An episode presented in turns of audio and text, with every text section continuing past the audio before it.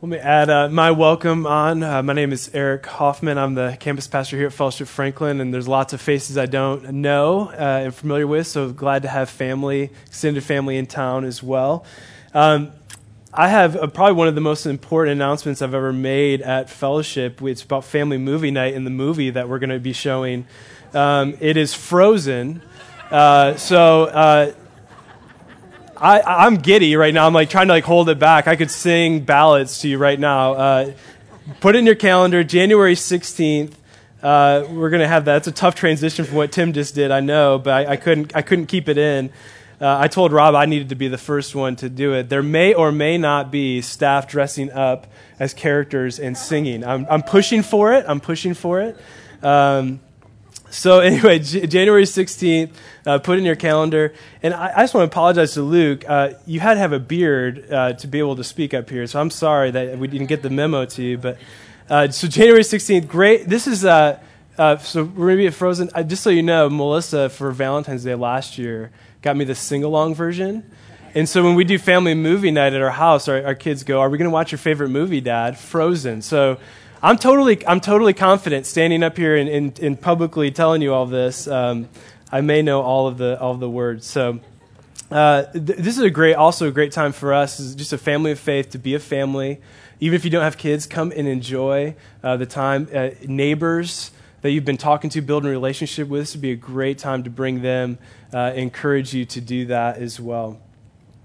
Well, this morning, uh, we're still in December, still in Christmas. We're actually still celebrating Christmas at our house. We have family coming in, and we're about to still open presents. So if I say Merry Christmas to you, it's just, it's still where I am. So that's, uh, this is kind of where I am. Uh, recently, I, I, just got this new app, and it's a news app. And when I updated my phone, it allowed me to, to do uh, these news stories, and I can, like, pub, I can like select which kind of news stories I want. And so I was on there the other day, and I was scrolling through, and the first 10 or 12 stories were all just tragedies and just sadness and just the brokenness of our world. And just coincidence, it happened that the next four or five uh, news stories I was scrolling through and articles were on how the politicians are going to fix all of the problems that I just read. And two things became really uh, evident and clear as we're talking about peace is that our world is not how it one day will be that there is a deep brokenness in our world. And then the second was true is that no matter who claims or programs are not going to fix the brokenness in our world. It's far deeper than that. And so in this season, you know, if you, if you go back to our Abraham series, in Abraham, we continue to go back to this idea that Abraham had the reality that he had no children. But yet the promise of God was what? That he would have a multitude of children, that all the world would be blessed through his, his offspring. So you have the reality and the promise not matching up. For many of you, you are walking through this season, or maybe in the last couple months, where you are feeling that same, same way. You're feeling your reality is not matching up to the future hope promise that we sang about that one day Jesus will, will come again and we will be resurrected like him. That's our future hope that all will be restored and renewed. But your reality doesn't match that. And there's this gap, there's this valley that you may be experiencing, this sadness. And so for us, how do we walk into that? How do we mourn that, that gap, that reality? And then how do we experience peace in the midst of that? That's what I want to talk about this morning. But I think it'd be helpful for you to, to hear this, this story and kind of uh, equate it to what we're going to be going with today. Um, it was uh, probably 10 years ago now um, that my grandfather was, was passing away. This was when I was living in Michigan. And he uh, was in a, a, care facility, and it got to the point where hospice had to come in the last couple weeks of his life. And I remember going, uh, and, and it was on my way home from work to stop by my grandpa and, and to see him and sit by his bedside and hold his hand and talk to him. And in the last couple of days, if you've, if you've had a relative or something that happens, there, there's just a, a, a, a reality that happens where they just look like a shell. There's not much activity. Well, with my grandfather, it was actually quite different. uh, the last three days of his life, there was an agitation that he experienced. There was this uh, restlessness. He was always constantly itching. Uh, he was not at peace. Like he, w- he was restless. And the, I remember specifically the hospice nurse asked me, she said, Is there anyone in his life that he's unreconciled with? That he's not at peace with? And she says she sees it all the time where they call it uh, death agitation, where there's someone who uh, they're not at peace with, and, and that's, that's what they're wrestling with. They want to be reconciled with that person, or at least see that person one more time before they would pass. And it was my Uncle Gary. My Uncle Gary, he only lived a couple hundred yards from my grandfather, but they were not at peace. They were, in, uh, they were just, uh, didn't talk, it wasn't civil. Uh, many Christmases we'd ask, is he coming down? It's only, you can see his house. And like, that's like the brokenness in their relationship. And the, I remember the day my mom uh, called him and, and talked with him, and he said, "Yeah, sure, I'll come." And they had a they had a time. I don't know what was said or any of those things, but they had a time together. And within four hours, my grandfather passed. Now, Melissa worked in, in hospice in Tuscaloosa, and she could tell you stories of that same type of thing happening, where this agitation would happen that you're not at peace. So, one of the things I want you to do this morning is is there any place in your life where you're feeling that agitation? Where you're not at peace? Where you feel the gap between current reality and future hope? Maybe it's with family members. Maybe you're celebrating a Christmas and a loved one was not there, and it's different. There's a, there's a loss. There's something to be mourned in that. Maybe there's something that's happening in your life. Maybe you uh, had somebody tell you something that altered the foundation of your life, like you lost a job or uh, an illness or something is unreconciled, where in your life are you experiencing agitation where all is not at peace? I want to walk you through that this morning of, of how, do we, how do we experience peace that's beyond just circumstances, beyond just anything like that, because that's not what the Bible talks. When we talk about peace, we usually talk about it in this way that peace is the absence of something. Like, I'll be at peace when this project is done, when my family leaves my house, when, uh, you know, when we, when we finally get to this place, or when this is gone, or when this circumstance is removed from our life, then I'll experience peace. But that's not how the scriptures talk about peace. Peace is not talked about moment by moment or circumstances, it's talked about something much deeper than that. And this deeper part of what peace is, is foreign to most of us. So that's why we want to walk through this. What does peace look like? For true peace is not the absence of something, for a moment it is the presence of something more. Would you turn with me in your Bibles to Matthew 1 18 through 19? Matthew 1 18. We're actually going to go through 23, but we're going to do it in two little sections this morning. You may have read this um, around your Christmas tree or from Luke 2, uh, very similar um, in the telling. Matthew 1 18.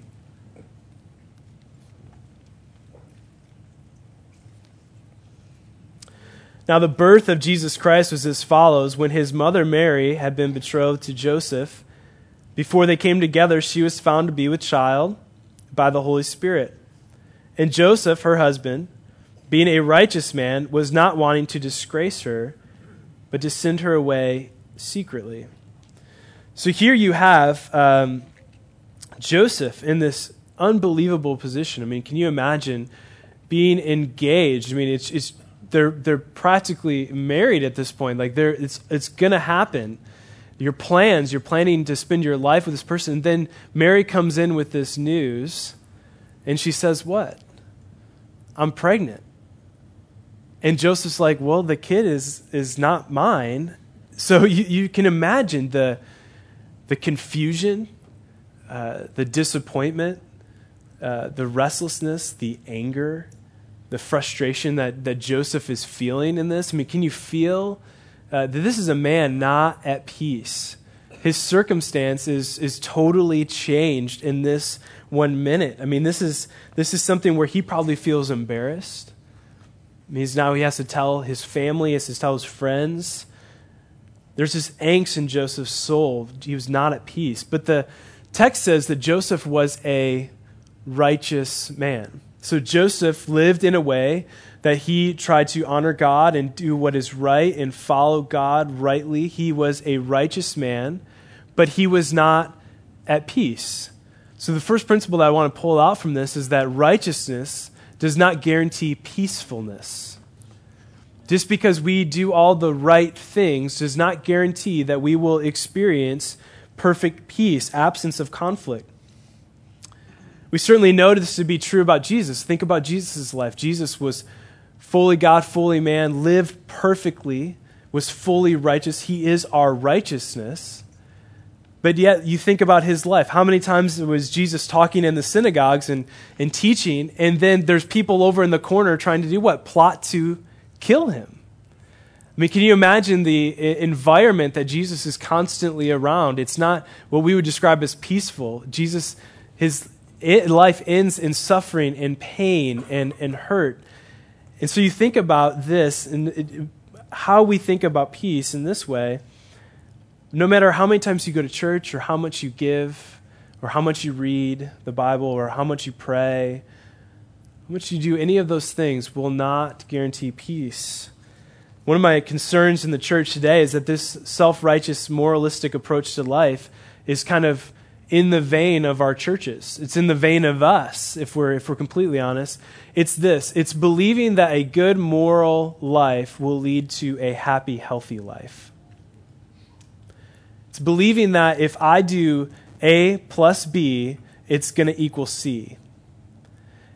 So, this is how we know that we're living in this grid, this framework. When I do A, and then I do B, and then God's going to sh- needs to do His part, C, and it doesn't turn out the way that I thought it would. What ends up happening? I get resentful. I'm disappointed. But who am I disappointed in? God. Because I did my part, right? But God is not doing His part. I remember thinking this way uh, when I was in when I was in college. I read this book with some friends. It's called "I Kiss Dating Goodbye." It's an awful book. Don't don't ever do it. Um, but uh, in, in, it, it was kind of God's uh, God's way to dating, God's way to doing this. And I remember, you know, doing all the right things and being really, I mean, really looking back, how self righteous I was with all my friends. Right, we, we're doing it right, and all my friends are not doing it right, and all this kind of stuff. And then, uh, you know, I, I get married, and what was my expectation in marriage? I did all the right things the right way, God's way, right? And now marriage is going to be like blissful no conflict. And so i remember like you know it's in like our first month. It was probably sooner than that first couple of weeks. And, and and this conflict happens and it's it's not going the way that i think i should. What where where, where did i go? I went to anger. God i did my part but you're not living up to your end of the deal. If we're honest, that kind of vein kind of travels in a lot of us. I mean, if we grew up in that type of church where you do these certain things, then God is pleased with you. Or if you don't do these things, God is displeased with you. It's all based on what you do or don't do. And so in that, it's kind of this grid. It leads, it leads me and it leads us to be disappointed and resentful and tired. Because we try to control our lives, we try to control the outcome of our lives. So godly righteousness does not guarantee peace. And the truth of it is, self righteousness takes us from the very thing we need, which is the grace of God. If you look at verse 20, let's pick up again in this story. But when Joseph had considered this, when he considered uh, calling it off, behold, an angel of the Lord appeared to him in a dream, saying, Joseph, son of David, do not be afraid to take Mary as your wife, for the child who has been conceived in her is of the Holy Spirit. She will bear a son, and you shall call his name Jesus, for he will save his people from their sins. Now, all this took place to fulfill what was spoken by the Lord through the prophet.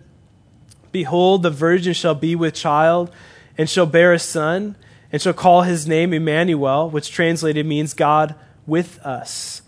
So we have an explanation by the angel of what's happening that Mary has not been unfaithful to you, but it's through the Holy Spirit. You have a directive by the angel for Joseph to marry uh, her.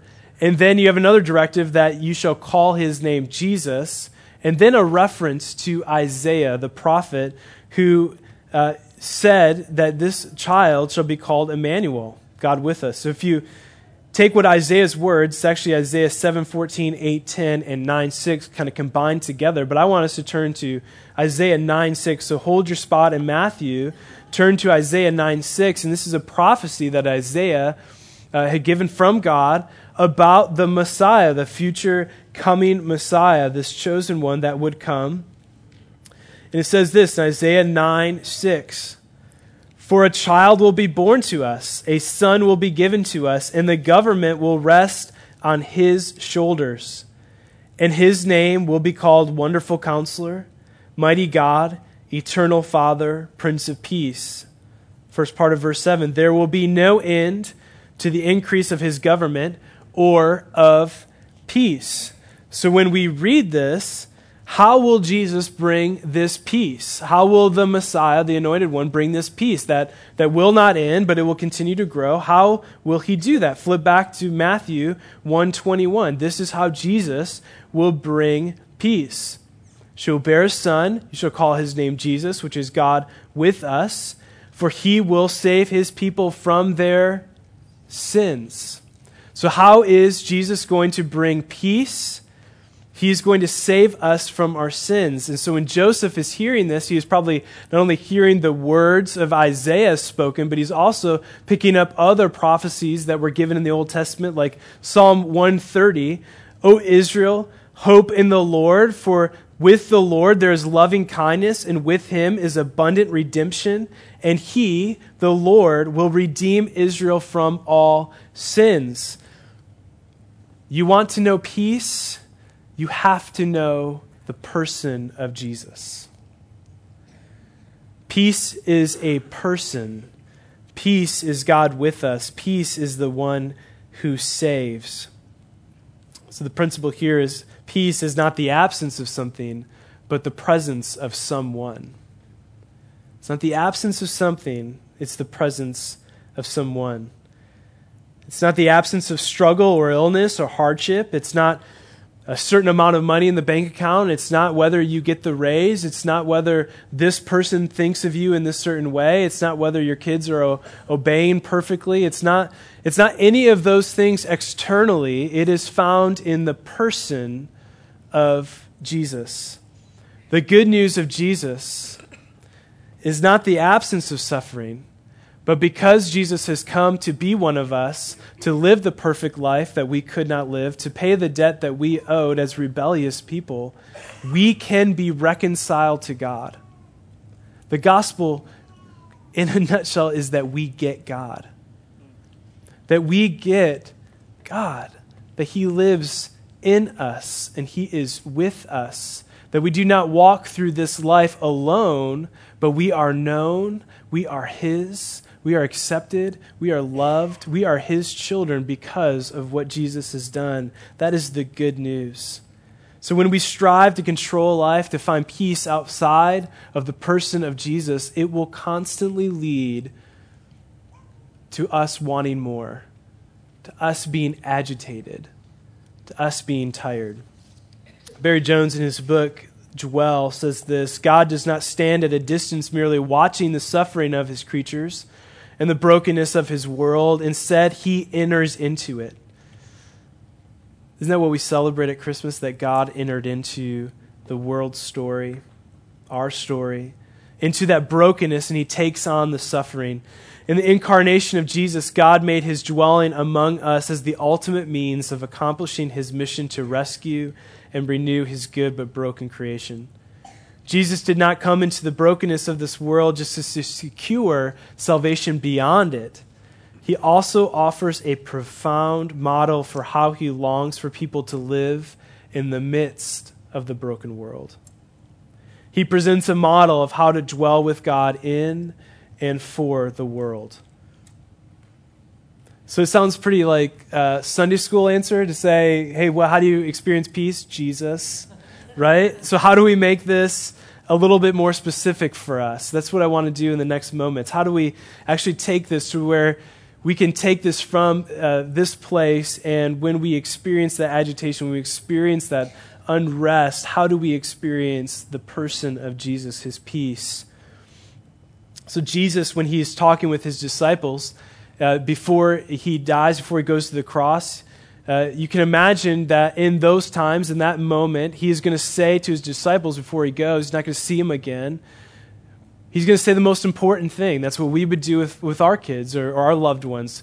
If we know that we are going to leave and we are going to we are going to die, we would actually say the most important things that we want them to know, for them to remember. And so Jesus in John 16 33 is talking to his disciples, and he says this I have told you these things so that in me you may have peace. In me you may have peace. Because in this world you will have trouble. But take heart, I have overcome the world.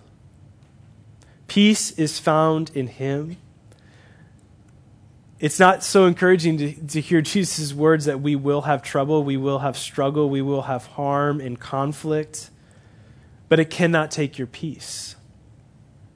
The song we just sang, there is no death, no life, no angels, no demons, no power, no struggles. Nothing can separate us from His love. What is being offered here is not a quick fix. It's not a, hey, do these one, two, three steps and you're going to experience peace. That's not what we're offering. That's not what Jesus is, is talking about. How do we experience it? It is only by trusting in the Prince of Peace, the person of Jesus, believing in him, that we experience it. Peace is not something we strive for and try to, and try to earn it is something that can only be received. That is the gospel. The good news of Jesus is that we cannot do enough to earn him. We could not make our way to God. We could not, we can only receive the gift of grace. Grace is undeserved, but because of what Jesus has done, we become reconciled to God. Peace is not the absence of trouble, it is the presence of the one who has already overcome the world. Romans 15 13 says, May the God of hope fill you with all joy and peace in believing. In believing, so that by the power of the Holy Spirit you may abound in hope. Here's what I want to convey to you, brothers and sisters it is not by the power of your hands that you can believe and have joy and peace. It is by God's power within you that you can believe what is beyond your circumstance, that you may abound in hope. The Holy Spirit will empower you to believe. Just like Lloyd said last week, he said this we cannot earn true joy, it can only be received. It is His grace given to us that we receive. Peace, likewise, can only be received from the one who is our peace. It is in resting in his presence that we tangibly experience peace. So, this morning, there's couple ways we could do this, but one of the things that I want to do is I want to guide you through what would it look like for you to experience the presence of Jesus this morning, to receive the person of Jesus this morning. I want to take you through a guided prayer. I'm going to have Blair come up and play underneath, but I want you to, if you have a pen or paper or your phone, I want you to take a note because I want this to be what you're guided through. I want you to think back through what is the thing that you are experiencing the agitation of the reality, but not yet the hope. There's the, the place, the gap between those where we're experiencing uh, the sadness of this world, the brokenness of this world where is that for you this morning? Where are you experiencing this loss?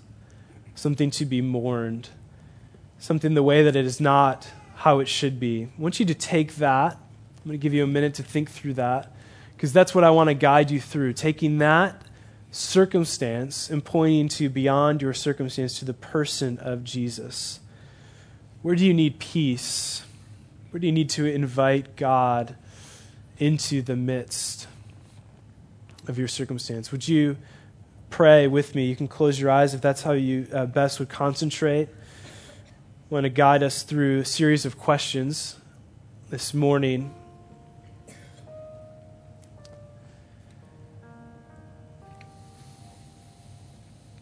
Start with this. Where do you try and find peace other than Christ?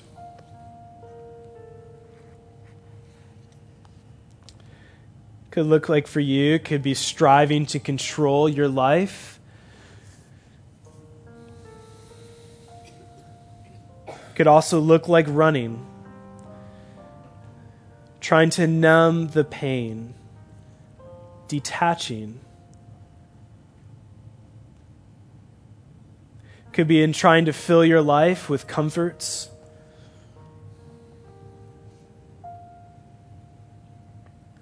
Trying to make sure you have just the right amount in the bank account or trying to win someone's approval. Could look like you striving in those areas. But it could also look like you hiding. This morning, what would an honest prayer to God look like? God sees you, He knows you. Would you rest in that this morning? That you are seen by God, that He knows your pain, He knows your struggle. So instead of hiding, we step into His grace. To think through the ways of how you have been trying to find peace outside of Christ.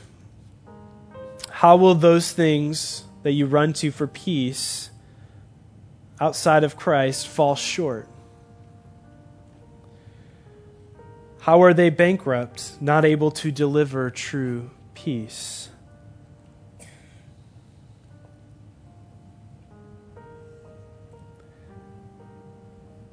They will fail. You will be wanting for more. Even if you are delivered from that circumstance, there will be another. Would you take this time to confess the ways that you look for peace outside of Christ? Would you turn and ask God to help you by the Holy Spirit to trust Him and believe in Him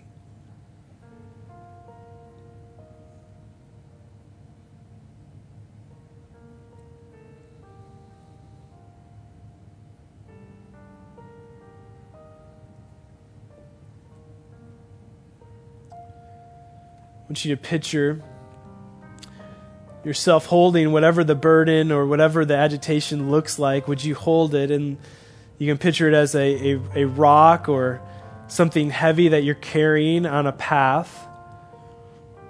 And I want you to picture Jesus standing in front of you with his arms open, and he says these words to you Come to me. And then he says your name. Come to me, all who labor and are heavy laden, I will give you rest. Take my yoke upon you and learn from me, for I am gentle and lowly in heart, and you will find rest for your souls. For my yoke is easy and my burden is light.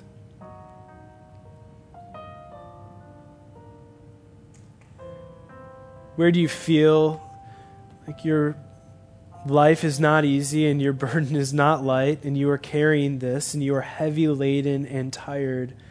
Would you just acknowledge that before Jesus?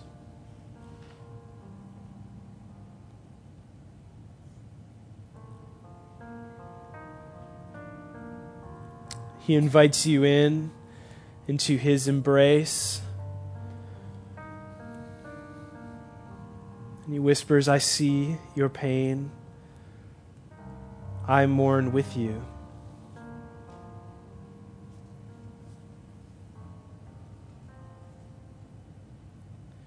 Would we turn back from confession to his grace to be able, empowered by him at work within us, to be able to say, My heart will sing no other name. Jesus, I'm running to your arms because the riches of your love, there is nothing that compares. So we rest in your embrace.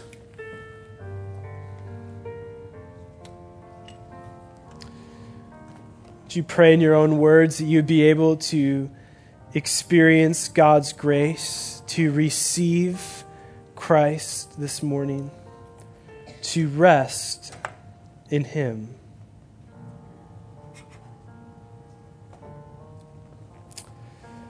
Father, we pray not that our circumstances would change, but God, we pray for that as well. But we pray that we would trust you even in our circumstances, in the gap between our reality and our future hope. Would you help us acknowledge the loss, what needs to be mourned? God, you are inviting us in to know you deeper this morning.